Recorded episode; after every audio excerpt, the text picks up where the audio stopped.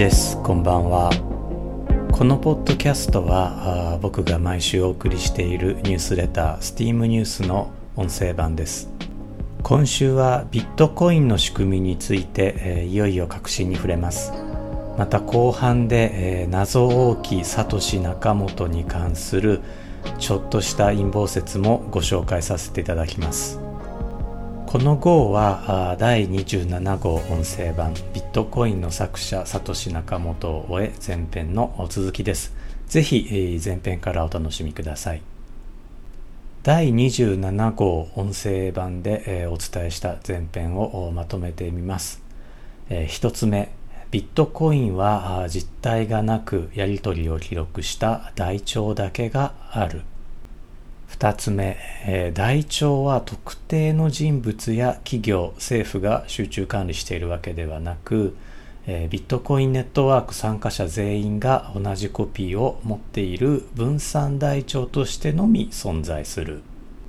3つ目、えー、ビットコインネットワークの分散台帳の改ざんはかなり難しい。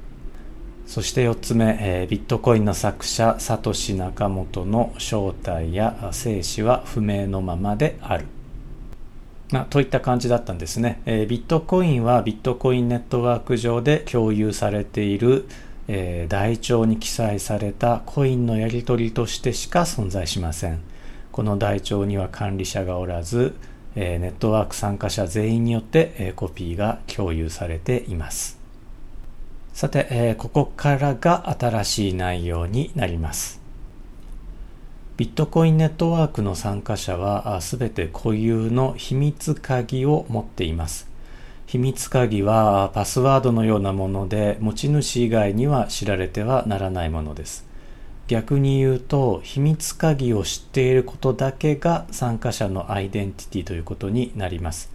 その人の名前や住所、マイナンバーなどは関係ないということになります。これがビットコインが高い匿名性を持つゆえんです。この高い匿名性のために、まあ、前回ご紹介したようなランサムウェアのようなものの支払い手段に指定されることも少なくありません。ビットコインネットワークの台帳には X さんが Y さんへ Z ビットコインを支払いますという取引記録が書かれます。取引記録は膨大になるのでブロックという単位でまとめられます。これはまあ紙の台帳で言えばページのようなものになります。この台帳は2009年1月3日の最初の取引を記録したブロック、通称ジェネシスブロックから全てが残されています。台帳へのページ、まあ、つまりブロックですね。これの追加は個人でもトライすることができますが、ビットコインネットワーク全体で承認されなければなりません。ここで問題になるのが過去の台帳の改ざんがないことを示すことと取引が正当であることの証明方法です。X さんからビットコインを受け取った Y さんはそれが本当に X さん本人のものか確認する必要があります。そのためにビットコインを送る X さんはそれが X さん本人のものであることを Y さんに証明する必要があります。この目的のためビットコインでは取引に公開鍵暗号という暗号の一種を用います。公開鍵暗号とはメッセージの暗号化と複合にそれぞれ別の鍵を用いる暗号化方式のことです。暗号を金庫に例えるなら扉を閉じるときと開けるときで異なる鍵を使うようなものですね。そして暗号化あるいは扉を閉じるときの鍵は全世界に公開してしまうんです。扉を開けるには依然もう一つの鍵が必要ですから金庫の安全性は保たれています。この扉を開けるための鍵こそが戦術の秘密鍵です。秘密鍵は当然のことながら他者に公開してはいけません。さもなければ誰もが金庫を開けられることになってしまいます。公開鍵暗号の一種をうまく使うと自分の書いたメッセージに署名をすることができます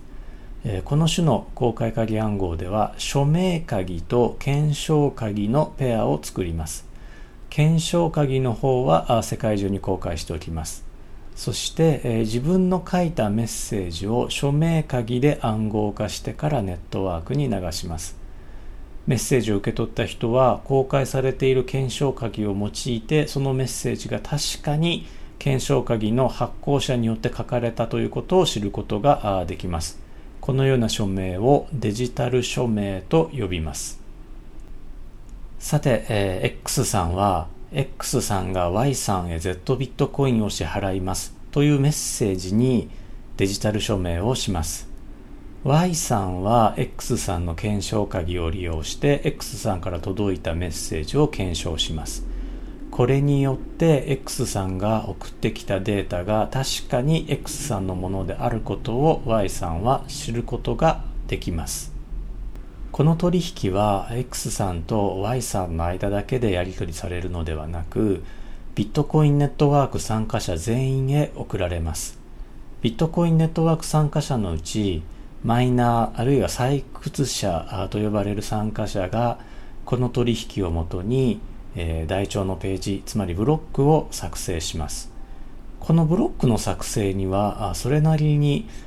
難易度の高い計算問題を解く必要があるように設計されています。そして、えー、取引記録と、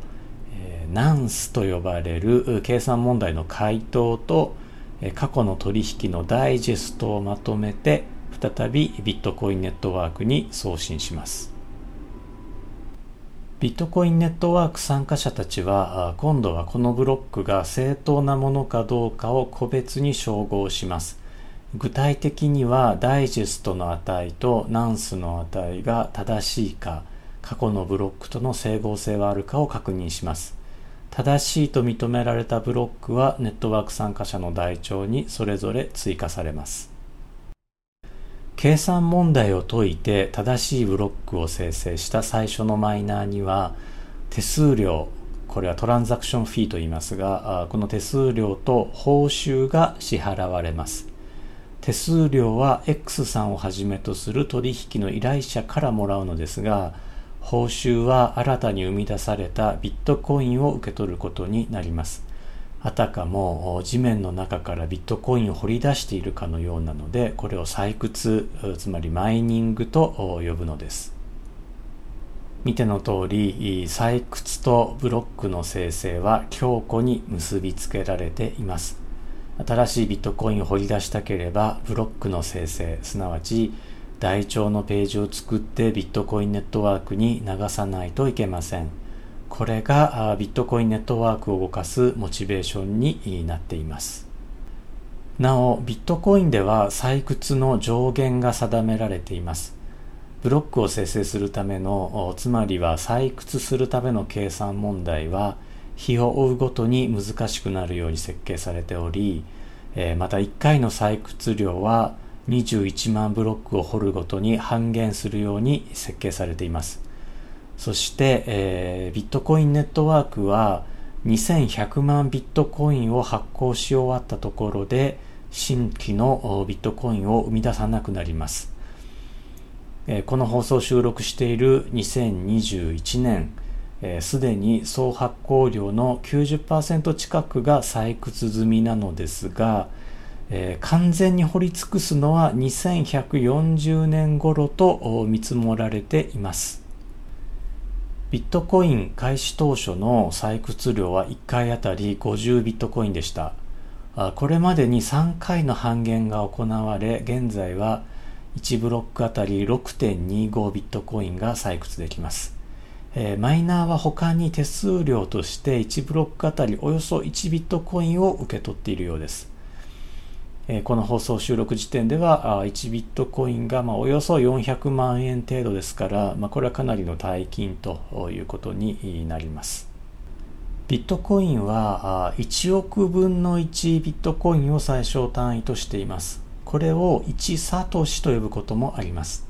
ビットコインの採掘量は半減していくのですが、この量が1サトシ未満になるとカウントできなくなるので採掘終了となります。ここら辺はまあ埋蔵量に限りのある、まあ、ゴールドですとかプラチナですとかと似ているんじゃないかなと思います。採掘終了後のビットコインネットワークがどうなるかというのはわからないんですね。ただマイナーは依然として報酬を受け取るのでマイナーがいなくなるということはなさそうです。採掘終了まであと120年あると見積もられていますからその頃には新しい技術新しい通貨に移行している可能性もあると思います。ビットコインネットワーク参加者はそれぞれ台帳を持っていることになります。台帳は随時付き合わせて内容を同一にしておかねばなりません。それが嫌なら誰か代表者を決めてその人に集中管理してもらうしかないのですがビットコインネットワークはそのようには設計されませんでした。それゆええビットコインネットワークの台帳を分散台帳と呼ぶわけです。しかし台帳を突き合わせて内容を同一にしようにもえ意見が折り合わなかったらどうなるんでしょうか。ビットコインネットワークに流される台帳のコピーは過去の取引のダイジェストを全て含んでいますから、まあ、例えばある時点での台帳が A1、A2、A3 のように、え、ブロック A1、ブロック A2、ブロック A3 が連なっているとします。これをブロックチェーンと呼びます。ブロックがチェーン、すなわち鎖のように連なっているからです。ここに新しいブロックを付け加えていくわけなんですがマイナーは報酬が欲しいのでそれぞれ独自に付け加えようとします。その結果 A1、A2、A3、B1 というブロックチェーンや、えー、同じく A1 から始まって A1、A2、A3、C1 というブロックチェーンができてしまうことになります。さらにブロックが伸びていって A1、A2、A3、C1、C2 とか、あるいはまた枝分かれをして A1、A2、A3、C1、D1、D2 みたいなものも出来上がります。えー、ここら辺の枝分かれする様子、またあのニュースレター、メールでお送りしているニュースレターの方に図を、えー、載せていますのでご覧になっていただければと思います。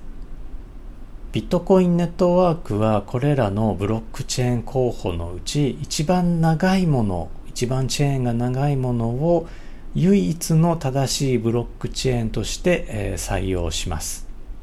採用されなかった枝はすべて捨てられてしまいます。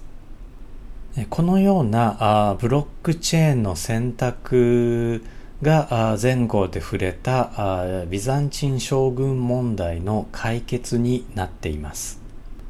ビザンチン将軍問題とは次のような問題でした。ビザンチン帝国の9人の将軍たちがそれぞれ軍を率いて一つの都市を包囲していると考えてください。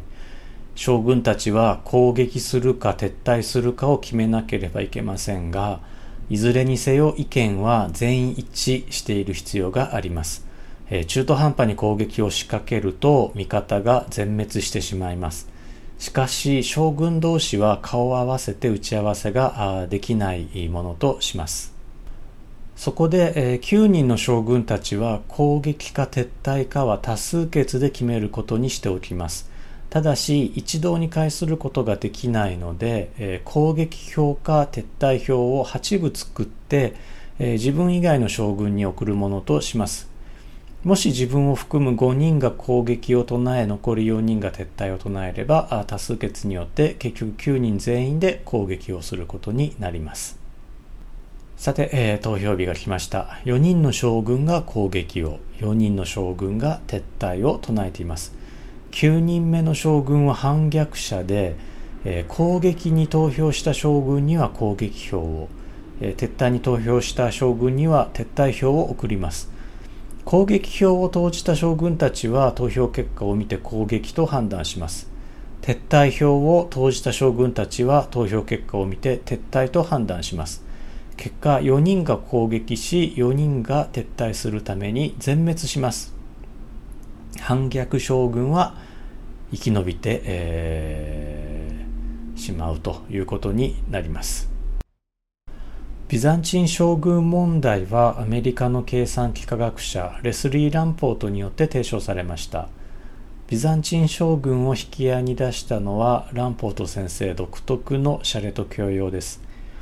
シャレがきつすぎて、ランポート先生が投稿した論文が編集者に冗談と思われたこともあったそうです。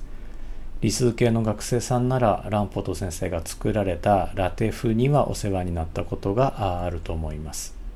さて、えー、ランポートの研究によるとビザンチン将軍問題においては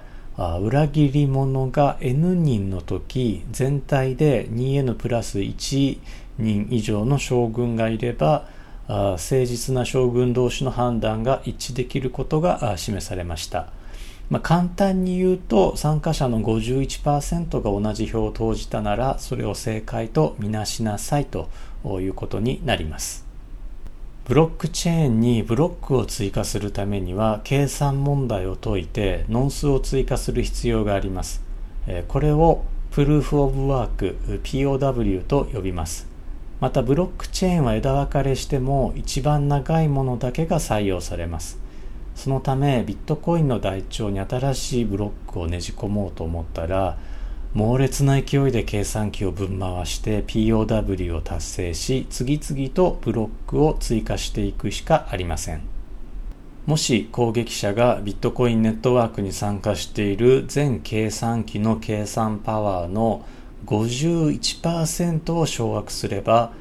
攻撃者はビットコインネットワークを乗っ取ることができます。ビットコインネットワークを乗っ取れば攻撃者は不正な取引の正当化正当な取引の拒否採掘の独占など好き放題ができることになります。これが51%攻撃と呼ばれるもので、有効な防御方法はありません。しかしこのような攻撃が成功した途端にビットコイン自体の価値が失われるため、えー、攻撃を行う動機はほとんどないと見られていますまたビットコインネットワーク全体の計算パワーが膨大であるため、えー、秘密裏に51%攻撃を仕掛けるのも事実上は不可能でしょう。このようにして、えー、ビットコインはビザンチン将軍問題を解いたことになります。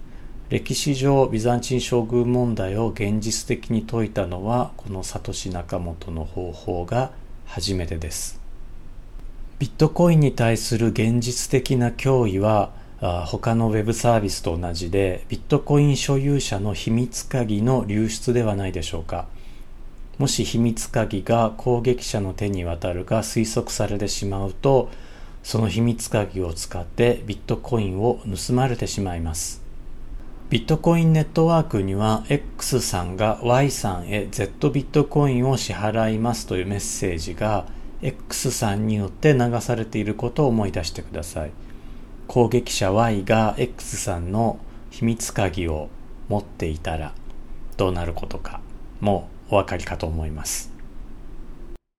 2014年にビットコインの取引を停止したマウントゴックス社は同社の発表によると85万ビットコインを盗まれたそうです自社保有分の10万ビットコインに加えてえー、顧客から預かっていた75万ビットコインを失ったんです。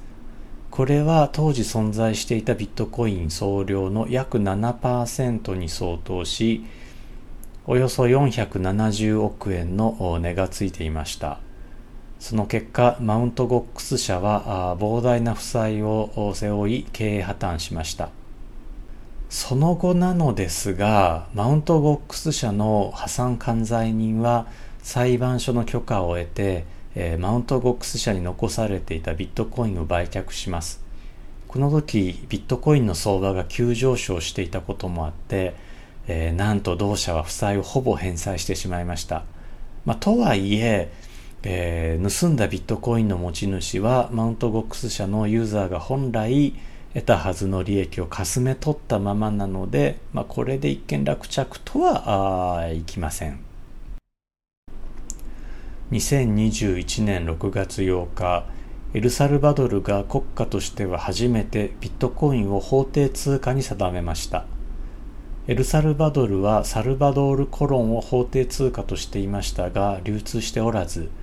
2001年には米ドルに地位を譲っていました。ビットコインは米ドルを置き換えるわけではなく併用されるようです。ビットコインの経済的価値はそれが流通していることに依存しています。何らかの理由で誰もビットコインを欲しがらなくなればビットコインはサルバドールコロンと同じことになります。またブロックチェーンというシステムそのものは安全だったとしてもビットコインネットワーク参加者が秘密鍵を適切に保護しているかどうかは別問題です。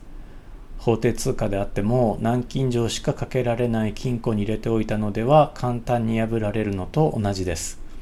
もしビットコインをこれから購入しようと考えていらっしゃるのであれば口座を提供する会社が十分なセキュリティ対策を施していることと、えー、そして、えー、あなた自身が十分なパスワード管理をしていることを確認してください。特に自分のパスワードが頭に入っているという人は要注意です。人間が覚えられるパスワードなんて、えー、一瞬で破られるからです。締めくくりに興味深い説を一つご紹介したいと思います。サトシ・ナカモトはアメリカ国家安全保障局 NSA だという説です。サトシ・ナカモトが NSA の局員あるいは元局員だというのではなくサトシ・ナカモトが NSA によって作られた虚構だという説です。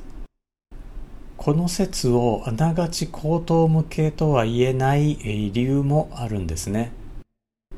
1970年代アメリカ政府は暗号化アルゴリズムの標準化の必要性を感じ公募の結果 IBM に設計を依頼しました。その結果誕生したのがデータ暗号化標準 DES で、えー、その後の暗号化アルゴリズムの基礎にもなりました。DES の暗号化アルゴリズムは NSA の承認を受けて世界的に使われるようになったのですがその承認プロセスが機密だったために NSA が DES 暗号にバックドアを仕込んだのではないかという噂がささやかれました。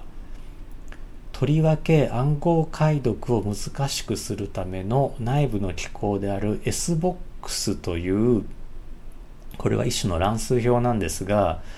これを NSA が IBM に差し替えさせたために NSA だけが DS 暗号を解読できるのではないかという噂が2000年頃までありました。僕自身学生時代に暗号学の講義で先生からそのような噂を聞きました。ところがですね実際はこうだったんですね。当時、えー、NSA だけがある暗号解読技術を持っていました。そして IBM が準備した DS 暗号の最初のバージョンは NSA の秘密技術に対して脆弱だったために NSA が SBOX をより安全なものに差し替えたんです。つまり NSA の指導によって DS 暗号はより安全なものになったのでした。この暗号解読技術は現在では差分解読法として知られていて、えー、当時から NSA が隠し持っていたことが複数の証拠から突き止められています。教訓はこうです。NSA がもしその気になれば重大な隠し事をできる。これがサトシ・ナカモトイコール NSA 説のよりどころになっています。NSA には何かをでち上げる意思もその能力もあるということになります。ロシアのセキュリティ企業カスペルスキーはこの説を唱えています。最近もう一つこの説を補強する事件がありました。前後でお伝えした通りアメリカ司法局がクラッカー集団ダークサイドから63.7ビットコインを取り返した事件です。この司法機関によるビットコインの窃盗には NSA が関与していました。NSA がサトシ・ナカモトの正体ではなかったとしても少なくともビットコインネットワークで使われる暗号を破る技術を NSA は持っているのかもしれませんなお DES 暗号は現在では使われていません2002年には DS の後継規格となる AES が採択されています。2012年に設計された専用の DS 暗号の解読機は最大26時間で任意の DS 暗号を解読できたそうです。現在のところ AES は安全と考えられていますが金庫の丈夫さを信じて単純な鍵を使っていたのでは金庫の意味がありません。以上2回に分けてビットコインとその作者サトシ・ナカモトの正体をポッドキャストでも追いかけてみました。今回も最後まで聞いてくださってありがとうございました。また概要欄に、えニュースレターへのリンクを貼っていますので、よろしかったら見てみてください。今日はお聴きいただきありがとうございました。いちでした。make her do it all again.